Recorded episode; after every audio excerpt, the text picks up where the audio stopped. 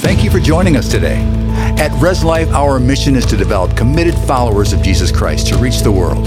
Our content is created to equip and empower you in God's purpose. We hope you enjoy this message.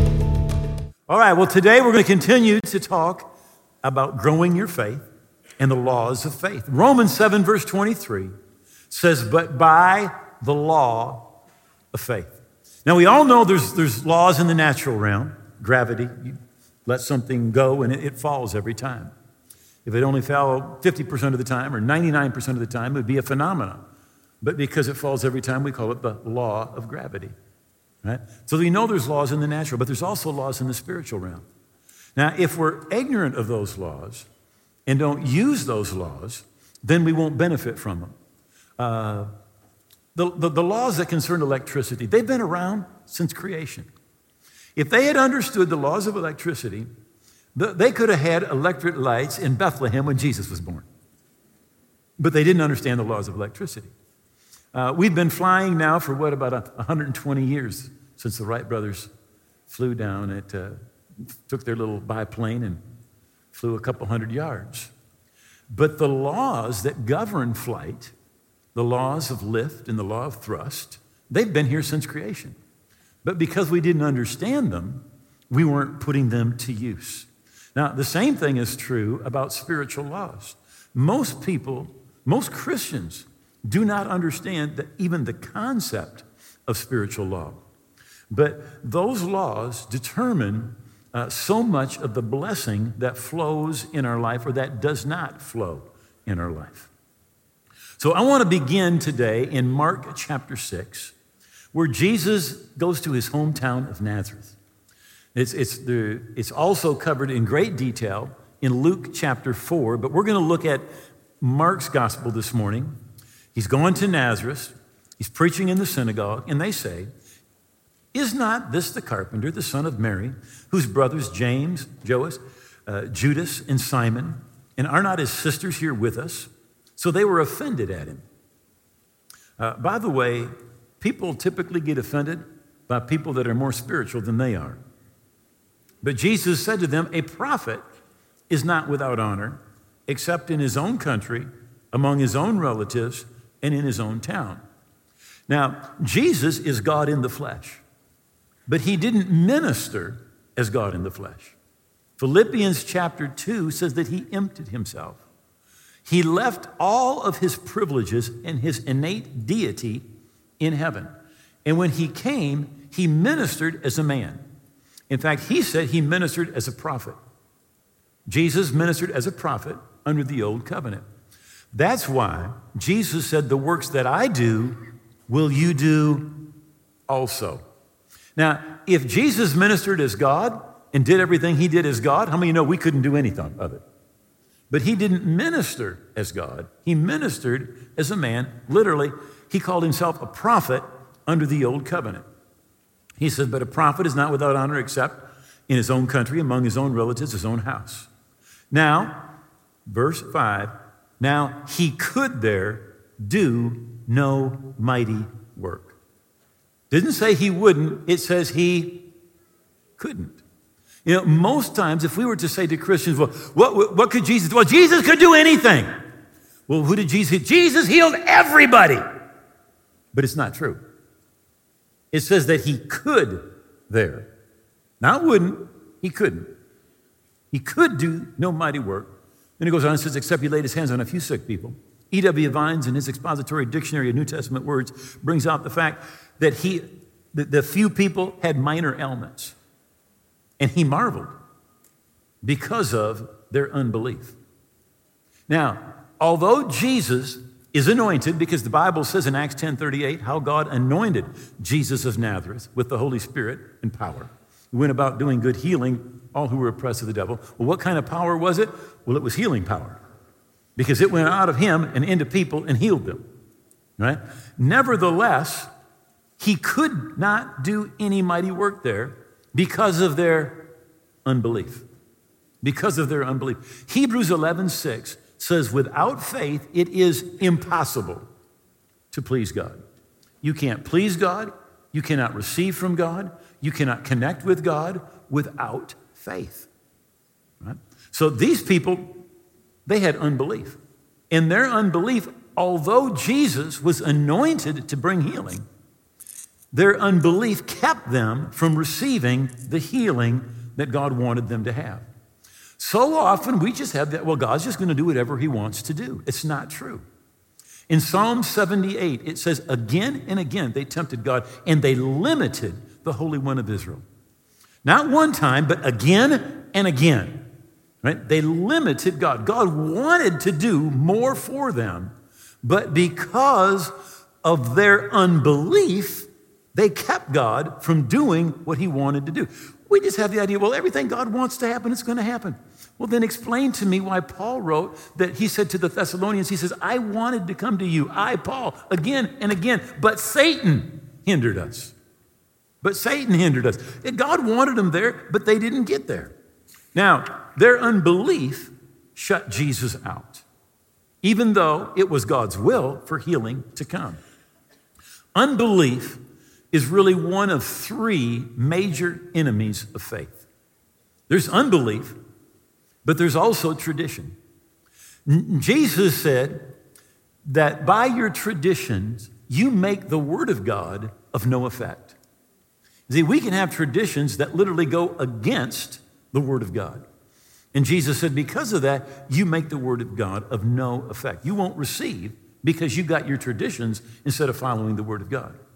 Um, let me just give you an example. Let, let, let just say that in the back of the church, because I know churches that do this, right? They got a board back there, and everybody that's sick, they just put their name on the board. Now, the Bible says, Is any among you sick? It says, Let him call for the elders of the church. Let them pray over him, anointing him with oil in the name of the Lord, and the prayer of faith will save the sick. Now, if you just put their name on the backboard, you're keeping the word of God from working. We've got to do the word, right? So, tradition and then ignorance. The Bible says, My people are destroyed because of a lack of knowledge. Literally, we do not receive what we are ignorant of. That's, that's a powerful, powerful concept. But what we are ignorant of, we don't receive. So, spiritual law is necessary. It's, it's part of the kingdom of God. Like every kingdom, every government has laws. There's laws in the kingdom of God. And one of those laws, the law concerning faith, is that without faith, you can't please God, you can't connect with God, you can't receive from God, and unbelief can shut faith out. Now, Mark chapter 5, we find another story. And when I say story, I'm not talking about something that's invented, this actually happened. But uh, Jesus is met by a man named Jairus who is the head of a synagogue, and his daughter is sick and near death. And he says, Jesus, please come, lay your hands on my daughter that she may live. And Jesus is going with him. So Jesus went with him, and a great multitude followed him and thronged him. Now, a certain woman had an issue of blood for 12 years, had suffered many things from many physicians. She had spent all that she had, was no better, but rather grew worse. When she heard about Jesus, she came behind him in the crowd and touched his garment. For she said, If I may touch his clothes, only touch his clothes, I shall be made well. Immediately, the fount of her blood was dried up. She felt in her body that she was healed of the affliction. Jesus, immediately knowing in himself that power had gone out of him, turned around in the crowd and said, Who touched my clothes? And the disciples said to him, You see the multitude thronging you, and you say, Who touched me? He looked around to see who had done this thing, and the woman, fearing and trembling, knowing what had happened in her, came and fell down before him and told him the whole truth. And he said to her, Daughter, your faith has made you well. Go in peace and be healed of your affliction. Now, notice, first of all, it says that she heard about Jesus. Faith comes by hearing. So she heard, and faith came. And then it says she came behind him in the crowd. She touched his garment, for she said. For she said. The Amplified says it this way for she kept saying. She kept saying. Now, we've mentioned this before, but the very first thing that faith moves is your mouth. Jesus said, Verily I say unto you that whosoever will say to the mountain. The first thing about faith is faith needs to be spoken or acted on. And she kept on saying, If only I can touch his clothes, if only I can touch his clothes. Now, there's a multitude that's thronging Jesus. Jesus is being touched by a lot of people, but none of those people are receiving healing or deliverance because they're not touching in faith. Jesus is anointed, but that anointing will not work without faith. At the end, what does Jesus say to her? Your faith has made you whole. Your faith. Even though Jesus is anointed, it takes faith to activate the anointing, right? And she came in behind and she touched his clothes. And when she touched his clothes, she felt anointing come into her. Jesus felt anointing go out of him. Now, when she touched his clothes, she said, When I touch, when I touch. Now, this is one of the laws of faith, but there has to be a point of contact or a point where you release your faith. You can believe you're, you, you, you literally, you can have faith for something. But if you never believe, now I receive, now I pull the trigger, so to speak. Uh, you, well, let me just read to you from Acts 14. This, I think, will explain it really well. They are in the city of Lystra, and it says, and they were preaching the gospel there, verse 7. Verse 8 says, And in Lystra there was a man without strength in his feet, sitting, who was crippled from his mother's womb, who had never walked. This man heard Paul preaching or speaking. Paul, observing intently and seeing he had faith to be healed. Did the man have faith? Yes. Was he healed? Not yet. Because you can have faith and not be healed. Now, what this man has to do is this man has to release his faith. The woman with the issue of blood, she had faith and she said, When I touch. So there has to be a point where it's not, I'm going to, it has to be a point where you say, Now, I believe I receive now right? Because you can have faith, but if you never believe you receive, it's, I like deer hunting, so God just speaks to me about deer hunting, all right? So when you're, you're sitting in your deer blind, right, and you, you're, you're in a thick woods and you've got some lanes where you can shoot, right? When that deer walks in the lane, you've got to pull the trigger. Because if you don't pull the trigger, it walks out of the lane and he's gone. Right? There has to be a point when it comes to faith where you pull the trigger. It can be when the woman of the issue of blood, I touched his garment. It can be when hands are laid on you. It can be when you're anointed with oil. It can be when you say amen. It can be at some point, but at some point, you have to release your faith. You have to say, now, now, I believe I receive. So, Paul, he sees he had faith to be healed and said with a loud voice, Stand up straight on your feet. And he leaped, and walked. He took that word, Paul literally, he knew I had to shake this guy up and get him to do something right now. Because he's got the faith, but he's got to do something. Right? There has to be a point where it's not someday, now not I'm going to get healed, but right now I believe I receive. In Mark 11, verse 24, Jesus said, Believe you receive them when you pray, and you will have them. At some point, you believe, you receive. I, I don't know that this is the best example, but it's the only one I came up with thinking about it this week. All right? Now, if somebody gives you a check for a thousand, they owe you a thousand dollars, they give you a check for a thousand dollars, right? You believe you receive. You've got the promise, but you don't have it till you get to the bank, right? You get to the bank, you get the thousand dollars, right? But you believe you receive when you get the check. It's done. It's done. That's what it's like with faith, right? There is a time between when you believe you receive and you physically see the answer. Once you physically see it, you don't need to believe you received, you got it. Right? But you've got to believe God has heard. So Jesus said, Daughter, your faith has made you well. Her faith, although a lot of people touched, her faith caused that anointing, that blessing to flow into her life. Without faith, it's impossible to please God. Now, one of the things that's an obstacle to faith, and I want, to, want you to see this in 1 John chapter 3 in verse 9, right? And, and it's our hearts. It says this in verse 19. It says, And by this we know that we're of the truth, and shall assure our hearts before him. You have to assure your heart before him. In, in Psalms 119, verse 25, it says it this way It says, My soul clings to the dirt. Right? In other words, you, you, you believe all the wrong stuff. You, you believe that condemnation. You know, the Bible tells us the devil comes to condemn.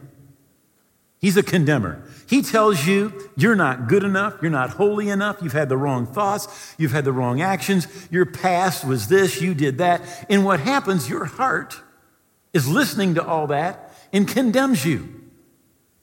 Although the Bible tells us that we need to assure our hearts. In other words, we need to talk to our heart and we need to assure our heart. Our heart's telling us one thing, but what we need to do, because it's clinging to the dirt, it's listening to all the wrong stuff, it's looking at all the wrong stuff. So the Bible says to acknowledge, Philemon chapter 1, verse 6, acknowledge every good thing that's in you in Christ. There's many Christians that never assure their hearts. They never confess who they are in Christ and what belongs to them in Christ. You see, you need to assure your heart. You need to tell your heart, Heart, you're the righteousness of God in Christ. Because he that knew no sin became sin for you, that you might be made the righteousness of God in Christ.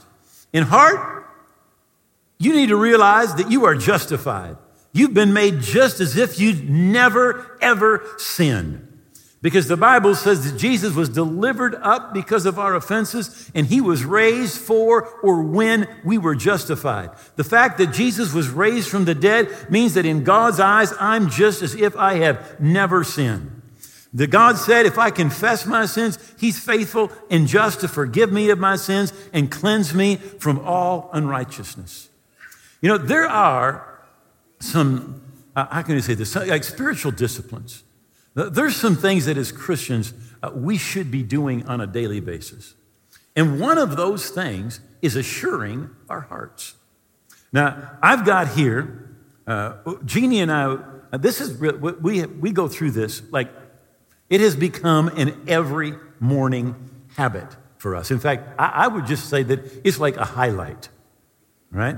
Now, I've got a whole bunch of what we, we do here, but I'm just going to read to you a couple of the things that we confess. We assure our hearts every day. Father, because of your word, we are overcomers. And we overcome the world, the flesh, and the devil by the blood of the Lamb and the word of our testimony. Jesus bore our sicknesses and carried our pains. Therefore, we give no place to sickness or pain. Psalms 115. The Lord will bless those who fear him, both small and great. May the Lord give us increase more and more, we and our children. And may we be blessed by the Lord, the creator of the heavens and the earth. The law of the Spirit of life in Christ Jesus sets us free from the law of sin and death. So we do not allow sin, and death, and sickness or disease to dominate our bodies. Lord, we thank you. You forgive all our iniquities. You heal all our diseases. You redeem our life from destruction. You satisfy our mouth with good things so that our youth is renewed like the eagles. Sickness is a power of the devil. Jesus gave us authority to trample on serpents and scorpions and over all the power of the devil. We trample on sickness. We trample on disease. We tread every evil underfoot. Jesus Christ gave us authority over sickness, and we trample on you, we tread on you, we stomp on you. Get out, get out, get out. You have no right to dominate us. Get out of our bodies in Jesus' name. Sickness and disease are under our feet, and we are seated with Christ above all the power of the enemy. Do you know what? I'm assuring my heart. I'm assuring my heart. And the Bible says we need to do that. He says, even if your heart condemns you, it says God's greater than your heart. You see, you're, you're all those negative things all about the past and a wrong thought, and a wrong action, and, in how you don't qualify and you're not good enough and you're not holy enough. All of that junk is, talk, is talking about when your soul clings to the dust. But you need to assure your heart, right? And when we assure our hearts, we get in that place of faith where we can receive from God, right? Faith, it's an act, right? It is an act. And it's accomplished either through speaking or doing. The Bible says that by faith, Abel offered a more excellent sacrifice. It says, by faith, Enoch walked with God. By faith, Noah prepared an ark for the salvation of his family. By faith, Abraham obeyed, leaving his home, not knowing where he was going. By faith, the Bible says that the sons of Joseph were blessed by their grandfather. By faith, Moses, the Bible said, forsook Egypt. By faith, Moses uh, refused to be called the son of Pharaoh's daughter. By faith, Moses kept the Passover. By faith, Israel passed through the Red Sea. Now, you may look foolish to some people when you live by faith. In fact, you know, I mentioned some of our confessions, and you think, I think you're weird. Well, I think you're weird. I'm, on, I'm gonna, I'm gonna stick with God.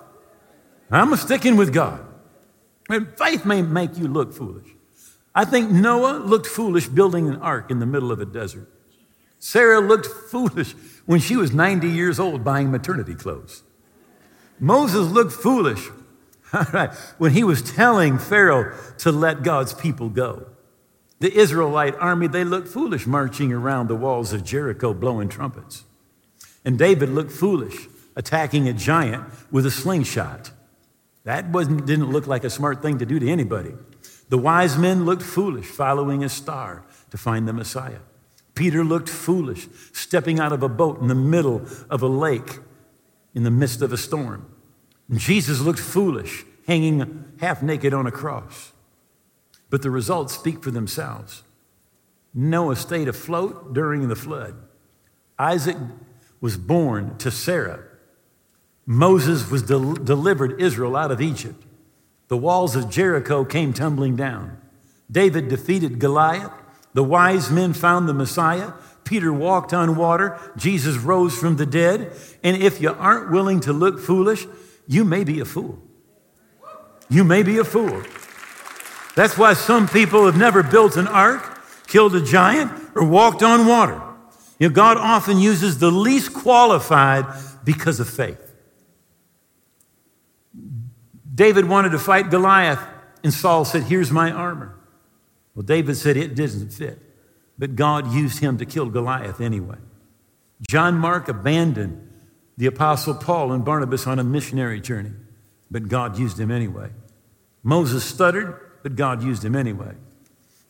Lazarus was dead, but God used him anyway. Hosea's wife was a prostitute, but God used her anyway. Martha was a worrywart, but God used her anyway. Jacob was a liar, but God used him anyway. Elijah was burned out and suicidal, but God used him anyway. Jeremiah was depressed, and God used him anyway. Paul was a murderer, and God used him anyway. Peter was an impetuous loudmouth, God used him anyway. Jonah ran from God. Thomas doubted. Samson fought a battle with lust. But how many of you know God used him anyway? Abraham was old and God used him anyway. Solomon was rich and God used him anyway. Sometimes we think that certain things are going to disqualify us, but listen, faith will qualify you. Faith will qualify you. Psalms 78. Yes, again and again, they tempted God and they limited the Holy One of Israel. I believe that it's not only true concerning Israel, but I believe it's true about every single one of us that we limit God. We limit Him by our small thinking. So often Christians think, well, whatever God wants to happen, it's going to happen. Well, right here it says again and again. God wanted to do more, but He couldn't do more because of their unbelief. It shut Him out. They limited God. Again, in 1 Thessalonians 2, therefore we wanted to come to you, even I, Paul, again and again, but Satan hindered us. Right? Sometimes the enemy tries to hinder. Jesus said to pray. and to pray, Your kingdom come, your will be done on earth as it is in heaven. If all the things that were happening on earth were God's will, we wouldn't need to pray for His will to be done on earth as it is in heaven. And if you wonder what is God's will for earth, it's heaven. It's what's happening in heaven. That's what God's will is for here. In 1 Timothy 2, verse 4, it says, Who desires all men to be saved and come to the knowledge of the truth. God wants everybody saved. But this is what I know people slip into eternity every day without God. But it's never God's will. Never. So again and again, they tempted the Holy One of Israel. They limited him. They didn't remember his power, the day when he redeemed them from the enemy, when he worked his signs in Egypt and his wonders in the fear of field of Zoan, turning their rivers into blood and their streams so that they couldn't drink. He sent swarms of flies among them, which devoured them, and frogs, which destroyed them. He also gave their crops to caterpillars and their labor to the locusts. He destroyed their vines with hail and their sycamore trees with frost. God did miracle after miracle, signs and wonders, and delivered them. But the Bible says they didn't remember. They didn't remember what God had done. And because they didn't remember, they limited him again and again and again. You see, we need to look at what he's done. Right? In Revelation 19 and verse 10, it says, For the testimony of Jesus is the spirit of prophecy. The testimony of Jesus is the spirit of prophecy. What that means is this that what Jesus did is to be a prophecy of what he's going to do. Right? They limited God because they didn't remember the things that he had done. They forgot his testimonies. In the Hebrew, the Greek, eh, excuse me, the, the, in the Hebrew, the root word for testimony means to do again do again. What a testimony is supposed to do is it's supposed to create expectation on the inside of us. Because literally, our level expect, of expectation determines the level that we receive from God. Psalms 119, 24. Your testimonies are also my delight and my counselors. He says, I delight in what you've done, and they're my counselors. When I look at what you've done, that shows me, that counsels me on what you are going to do in the future. Your testimonies, verse 11, 111, have I taken as a heritage or inheritance forever. So, all the testimonies, all of the things that we find that God has done, they are an inheritance for us. They're to show us what God wants to do again. They show us God's will, they show us his character. All of the stories in the Bible, all the testimonies that you hear that God has done for people, they are to be our counselors. All right? I'm sure you've heard of stories of people that God has done great things for. What he's done, he will do again. Again, those testimonies are to create faith. The testimonies, literally, I believe that they release an anointing. God instructed Israel to rehearse those testimonies. Moses said, You need to teach them to your children. Joshua put up memorial stones where they crossed the uh, Jordan River. And he says, You need to tell your children about this. And again and again, they're told to mention what God has done to their children. In Psalm 78 5, for he established a testimony in Jacob and appointed a law in Israel which he commanded our fathers that they should make them known to their children, that the generation to come might know them, the children who would be born, that they may arise and declare them to their children, that they may set their hope in God and not forget the works of God. You see, when we meditate on those testimonies and remember those testimonies, the Bible says it creates a hope, a hope in God right? That, that uh, we don't forget his works and that God is going to do what he has already done, right? When we back off those testimonies, that's when we begin to limit God. In Psalm 78 again, because this whole psalm uh, is talking about the power of testimonies. In verse 9, it says, The children of Ephraim, being armed and carrying bows, turned back in the day of battle. They did not keep the covenant of God, they refused to walk in his law and forgot his works and his wonders which he had shown them. Now, Israel is in, a, in literally a, this huge, huge battle. And the Ephraimites, it says they're, they're armed and they've got bows, but they refuse to go to the battle. And the Bible says the reason is they forgot his works and his wonders. They forgot his testimonies. And because they forgot the things that God had done in the past, they had no expectation for what God would do today. But the Bible says Jesus is the same yesterday, today, and forever. Don't let anybody quote that verse to you and say Jesus is the same yesterday and forever and leave out today. Because it's today, right? Uh, we don't resist, we don't believe, we don't stand, we don't confess, we don't stir up the gift. We, do, we don't do things when we don't remember his testimonies. 1 Kings 11 and 9, and I'm gonna, I'm closing. Just take a minute.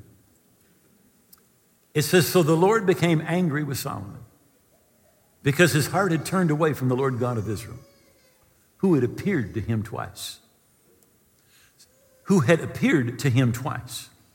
So, so Solomon has two incredible supernatural encounters with God. God appears with him twice, but he did not steward those encounters with God. He didn't keep them alive. They became stale and they became sour. And he turned away from God because he didn't steward properly the things that God had done in his life. Right? Uh, with Paul, on the other hand, uh, you find his testimony, he gives it three times in the book of Acts, and then three more times in the epistles. He's talking about what God had done for him. He gives his testimony, part of his testimony. It's six times in the New Testament. But what he did was he stewarded the encounters that he had with God. He stewarded the things that God had done in his life. And God became angry with Solomon because, look, I appeared to you, I did supernatural things for you two times, and yet you forget it and you turn away.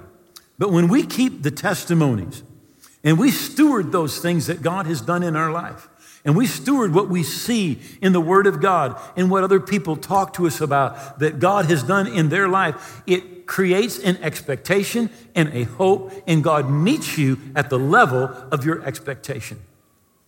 We're like the lepers. Jesus heals 10 of them, and nine of them don't even come back and say thank you. They don't steward what God has done in their life. And we need to steward what God has done in our life and we need to remember the testimonies that God has done because, again, what He did is what He's going to do again. Testimony literally means do again. Would you bow your heads for just a moment?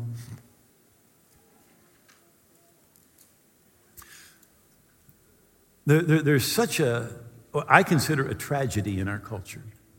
I, I often mention that culture believes that good people go to heaven.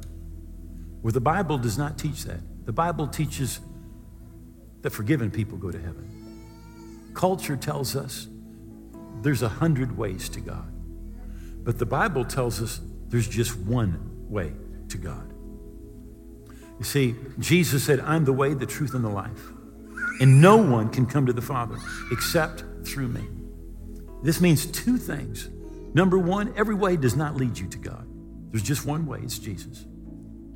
And it also means that all of your efforts and all of my efforts could never make me right with God. All the good things I could do, all the things I can sacrifice, they'll never make me right with God. There's just one way. Jesus is the only way. No one, he said, can come to the Father except through me. It's just God's way. And God's way is Jesus. So Jesus said, You must be born again. You say, what does that mean? It means to give Jesus all of your heart and all of your life. You're in God's house today, or you're sitting there and you're, you're with your device. And I believe the reason that many of us are here, we're watching, is because today is your day to get right with God. Now, we all know about God. We celebrated Christmas and Easter, and we know things, but Salvation has never been and never will be about your head, about what you know. Salvation is about your heart. And if have you given your heart to Jesus? Have you given him all of your heart, and all of your life. He's not a thief to steal your heart and life or a manipulator to deceive you. It's your choice. He will not force you. But the Bible says this today is the day of salvation. And Jesus said, You must be born again. Well, we've just worshiped, we sang, we clapped, we heard God's word. But you can leave exactly the same way as you came, or you can leave totally, totally different with a new heart, and you can leave right with God. The Bible says in John 1:12, to as many as receive him, to them he gave the right to become the children of God. To as many as receive him. Well, today I want to pray with you. If you're not right with God, you're away from God, you need to get right. We're going to pray a prayer. So here's what I'm going to ask everybody to do. If you can, and you're seated near somebody, would you join hands? Join hands up. You came with somebody, join hands with them. And we're going to pray this prayer out loud. I want you to make these words your own. So would you just close your eyes and pray this prayer from your heart? Just say, Oh God, I believe that Jesus died on the cross. I believe his blood paid for my sins. I believe Jesus rose again. Victorious over death, sin, and the devil. I give him all of my heart and all of my life. I hold nothing back. Jesus is my King. He is my Lord and I will live for him. And I thank you, you've heard my prayer, that my past is gone, that I'm a part of your kingdom today and forever. In Jesus' name, amen. We hope what you heard today has been encouraging and given you new insight into the Word of God. We upload weekly, so join us again next time. Be blessed and enjoy your week.